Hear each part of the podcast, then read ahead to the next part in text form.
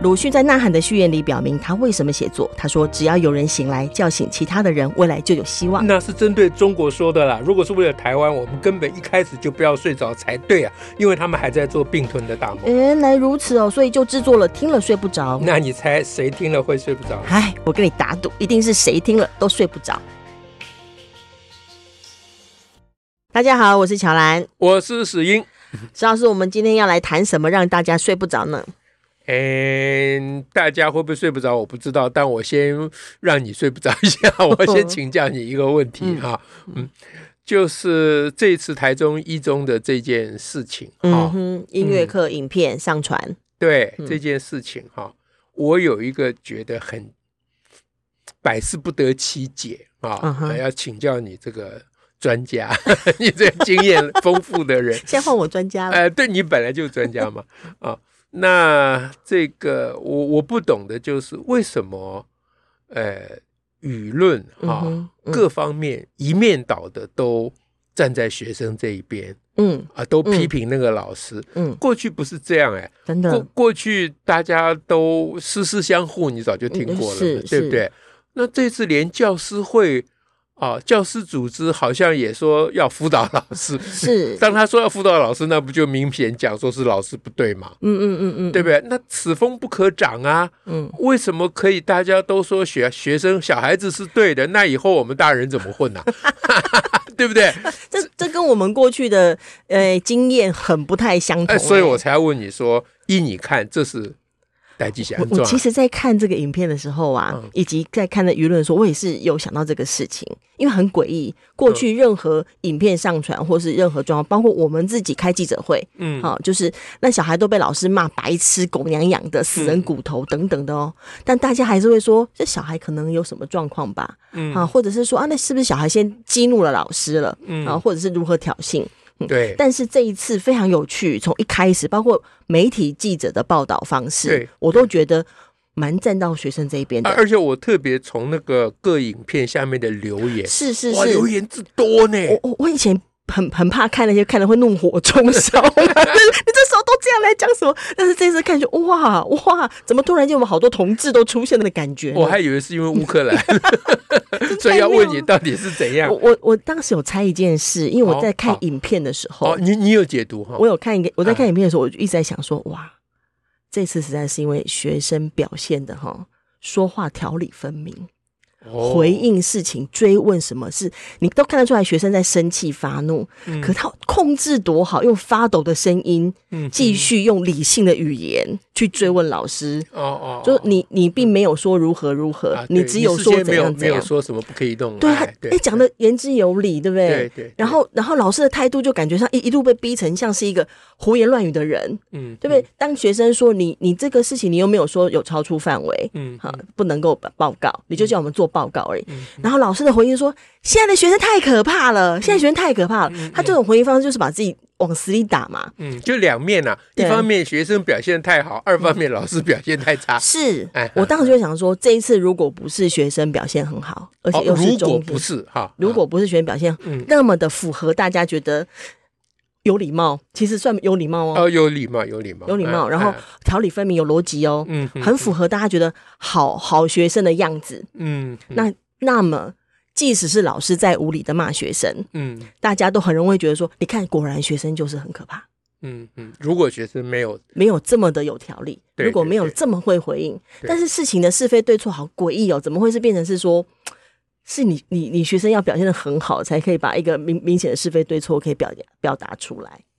哦，就是要得到大家的对于是非对错的判断。嗯哼，你先有要有一个温良恭俭让的表现，是不是这个意思？符合大家的期待，哎，符合这个文化的期待。对，哎，照这样讲，苏贞昌就比学生差了，对不对？忍不住，哎，怎么扯到人家啊？做起啊？对啊，那么丢起啊？好，那这个那个我们另外讲，今天不讲苏贞昌。好，那那那这个非常有趣哈，嗯，这就是表示说，嗯，这个社会看待事情，他没有办法越过事情的表象，嗯哼，哎，那这一次呢，呃，好像就是就是从从大家的判断，好像就是学生对老师错嘛。嗯哼。但是搞不好刚好反过来也不一定。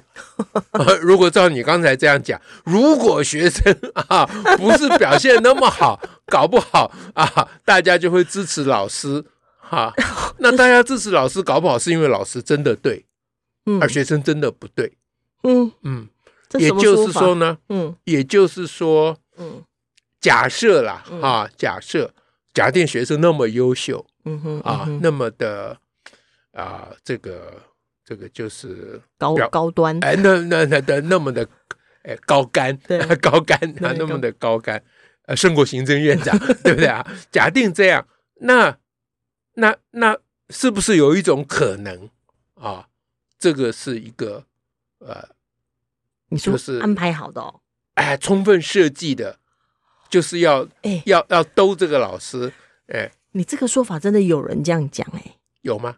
有人有人就事实上也有一些人开始在媒体上面或在那个就是管板上头，嗯，就说是学生故意提到白云来刺激老师的。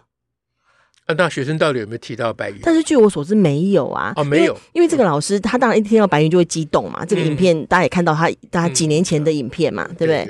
然后当然，当然从这过程当中，他如果一听到白云就那么激动，你会知道他的老师有他的某种状况或困难呐、啊。哼，那那那个另外一回事。对，那是一个状况。嗯、那那有人就提到说，这次是。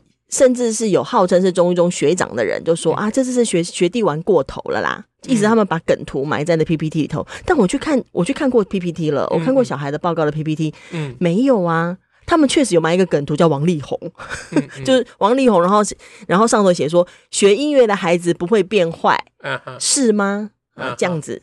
啊，王力宏是谁？啊，王力宏，哎、欸，这样解释起来就话长了。总之就是个反反例就对了啦。你你简单讲一下嘛。啊，就是王力宏一直说他是音乐才子嘛。那他不是前一阵子他们的家人的事情，就他跟他老婆之间，哎，关于离婚的问题啦，等等的，他外他很他花心啊，在外，然后等等的就被拿来说，就被拿来。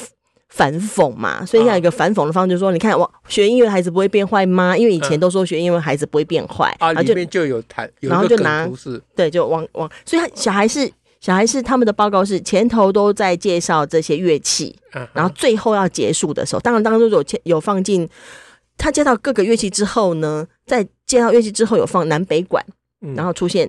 呃，那个千王千王歌，哈，就都是一张 PPT，然后到最报告最后是出现王力宏的梗图，啊，先有千王歌，再有王力宏的梗图，嗯，哦，对，还真捉摸不定啊，对啊，不不晓得，很难确定啊，很很难确定，呃，这个是不是精心设计的啊？因为。我我先尽量往一头讲，这不表示我认同是这样啊。嗯、我我我们批判思考，就是要做各种可能的、嗯、呃推演嘛。啊、假定这些小孩年轻人嘛，哈、那么呃，他们不喜欢或看不起这位老师，这应该是确定的，对不对？就就连现在看到的影片，我也有充分这个感觉。对，因为因为这影片会造成整个社会都去支持学生，是就是大家都会都有吸收到这个味道，哎，都有吸收到。嗯、那我想少年人他不可能那么高的同情心或同理心，说、啊，这老师年纪又大了，嗯啊，那个又又有点状况、嗯。年轻人很难呢、啊，年轻人很难这样去想、啊。反过来他们比较有可能。呃，他们也没有什么深仇大恨啊，也也不至于啦。他们也，他们有可能就比如说，就有点像逗猫一样 就说 just for fun，哎，对对，就只是为了好玩啦，只是为了好玩恶作剧啦。就说你既然这么一撩就会跳起来，那么我来撩撩看啊。可是呢，因为如如果是你讲的啊，不是这种。优秀学生，所谓优秀学生啊，是我们一般那种比较二百五的学生，那可能大家一看就知道你是在在欺负这个老师，因为也可能手法不够不够圆滑，哎，而且语言不够精致，对，而且跟老师对话的时候也就露馅了。啊，那大家就会说，那就回到以前我们的经验，大家就会私私相护，谁叫你这样？难怪老师生气，哎，对对对。那可是呢，假定了，这是我这是假定，我没有说一定哈，大家不要误会啊。嗯，我在我在做，我们在练习思考，假设性的思考啊。假定这些小孩他们就想要兜他，但他们知道说有红线，比如说白云不能讲，嗯哼啊，青天可不讲，我不知道 啊。那然后呢，他们知道说白云那个名词跟一个什么千王有。歌有什么关系？是不是？嗯，是因为白云现在殡葬业啊，对对对，白云在白云在。如果不是这次新闻，我也不知道。对啊，对对对不起，我搞不清楚啊。那白云在殡葬业啊，千王歌可以让人联想到殡葬业，殡葬业让人联想到白云啊。那然后他们预期说这样啊，老师会跳起来。哇塞，这这是很有得签的，这还要预期老师够聪明哎，还是老师就是已经。失控到不不，这这不叫够聪明，这叫够敏感。哦。他们如果预期老师够敏感，嗯哼，哎哎，那这种这种安排，这种设计不是完全不可能，是。啊，这所以所以当后面有人说，呃，你刚刚讲说，呃，有人说小孩子这个是故意设计要测，他因为他们觉得说老师会被刺激成这么生气，是因为因为被刺激，然后是被设计的，对。我我我觉得这个也不能排除啦。嗯，但就算这样，老师这样跳脚，不是也是个问题吗？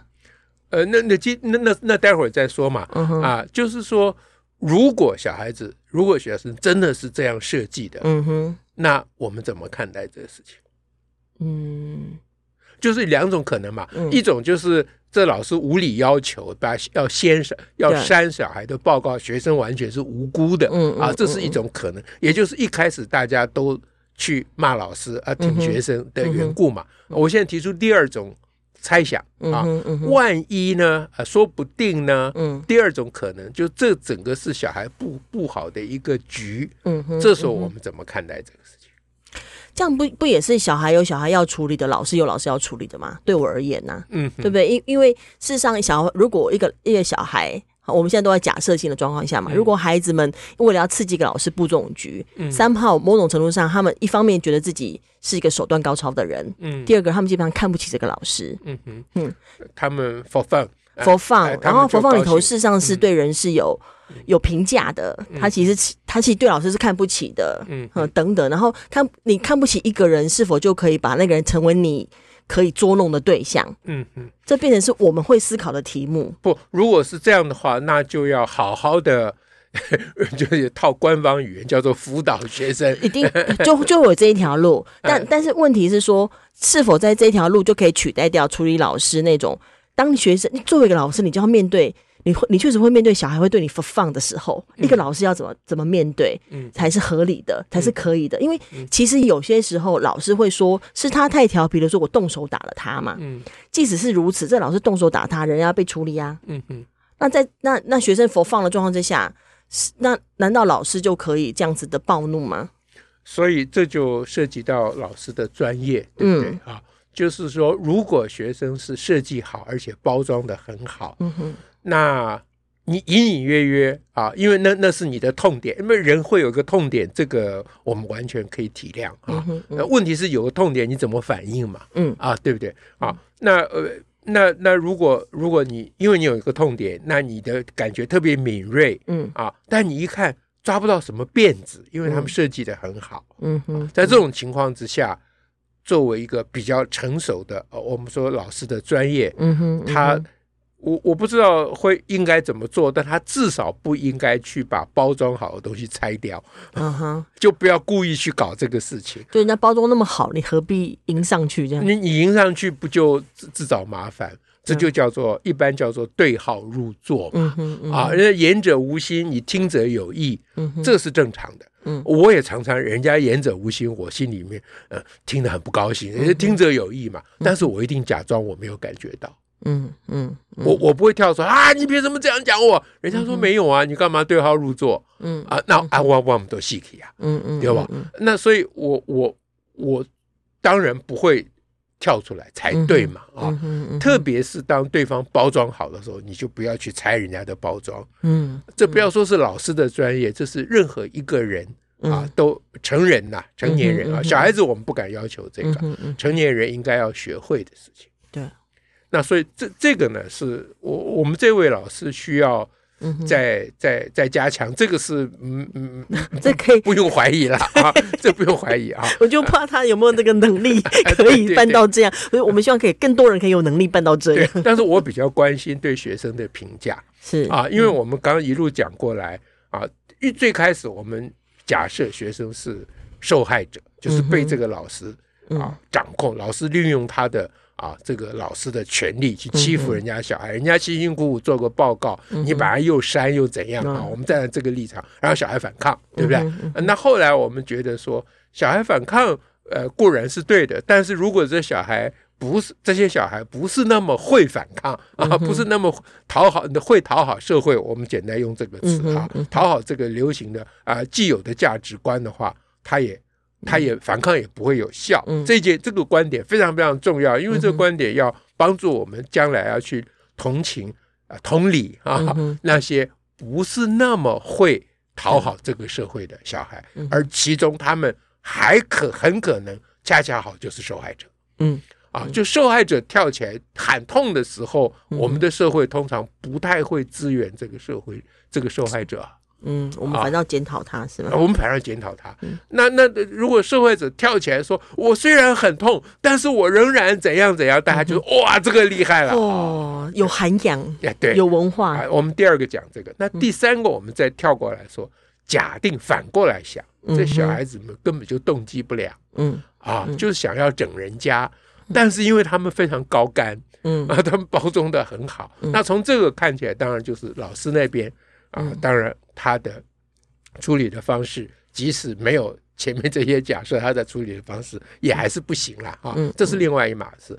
但是我要讲第四种可能性哦，嗯，就是假定这些小孩是有阴谋的，嗯，故意要兜这些兜这个老师，嗯哼，啊，那我们前面说兜他的动机呢，是因为想要看。笑话，嗯啊，就是 for fun，要要要惹他啊，就是恶作剧啊。对，但是我要讲第四点，即使是小孩精心设计的，也有一种可能，另外一种可能，就是啊，我也不排除要看他的笑话了啊。就是，但是在看他的笑话之外，小孩可能还有一个严肃的动机，嗯哼，就是让。校方正视这位老师的问题，嗯哼，嗯哼，因为老师的问题，彻底的改革的要求，对老师的这个问题已经很久了，是呃，学生呃表达不满已经很久了，嗯哼，啊，那我我我有听到，好像之前就有学生要求换老师啊，什么什么这一类的，已经太多年了，哎，对，那校方就拖延。就、就是我们刚前面讲的师师相护嘛，嗯、哼啊，置之不理嘛，嗯、或者是虚与委蛇嘛，嗯嗯、那那现在这一批学生就动用动用他们的高干的手法，嗯、说我逼到你没有办法再敷衍我们，嗯哼嗯哼。因为我弄我包装一个很精美的，嗯。啊，去兜他，嗯，然后让你们看到他真的有问题，嗯哼，即使我没有挑衅他。我包装的这么好，他都会跳起来，他都会跳起来。那那你们还要还要保护他？打算包庇多久？哎，这这是第四种可能。哦，那到底是哪一种可能呢？我我当然不知道，对不对啊？嗯嗯。那可是我觉得我们看待一件事情，就是尽可能的从不同的角度设想。啊，那然后到底怎么样能够？追求到真相呢？嗯嗯、啊，到底是怎样呢？这个我也不晓得。嗯，不过作为国家的主人，嗯，啊，我们能够把我们的眼光先训练的对，啊，判断力先训练的对，嗯、那我们就可以督促这个国家跟这个社会再往前进步了。哦，其实我刚刚一边听一边自己心里面有那个小小的。某一种反省，内在反省之神很有趣，很有趣。就是事实上，我我我我也在想，虽然我们一路在处理教育改革，都在反精英主义等等，嗯嗯、但事实上，在看影片的的时候，或者是当我在思考这件事情的时候，我觉得我还是有精英主义的道。哦，我也有，我我很强烈。我第一瞬间说，哇，这些小孩子比苏贞昌厉害，对不对？就是会这样，然后说啊，然后也马上看到说啊，看果然要这样子才能够可以办得到，以及那种精英主义的还会表现在。说我们虽然也知道，即使他不是一个最完美的受害者，都是一个受害者，都应该要被处理。嗯，那一个孩子，无论他表现出怎样的呃，有他的手法，一个孩子终究要被我们放在优先思考。但你仍然心中还是会觉得说，如果大家都是比较纯洁无辜的，嗯，就好像可以让我们的事情比较可以推动。但是这样子的，让我们把那个假设性思考思考到底，我们才能够真正知道我们所坚持跟要掌握的事情。对，就是。我们刚刚讲第三步、第四步，第三步说小孩动机不良啊，哦，那我好难往这头想，哎，就是欺负老师嘛，这我办不到。那第四步是说他们动机，他们是要欺负老师，但动机并非不良，对，而是更严肃，这都有可能。是 OK，那这样大家呃有各种可能可以想，这样应该睡不着了吧？就祝大家睡不着喽，好，下次再会。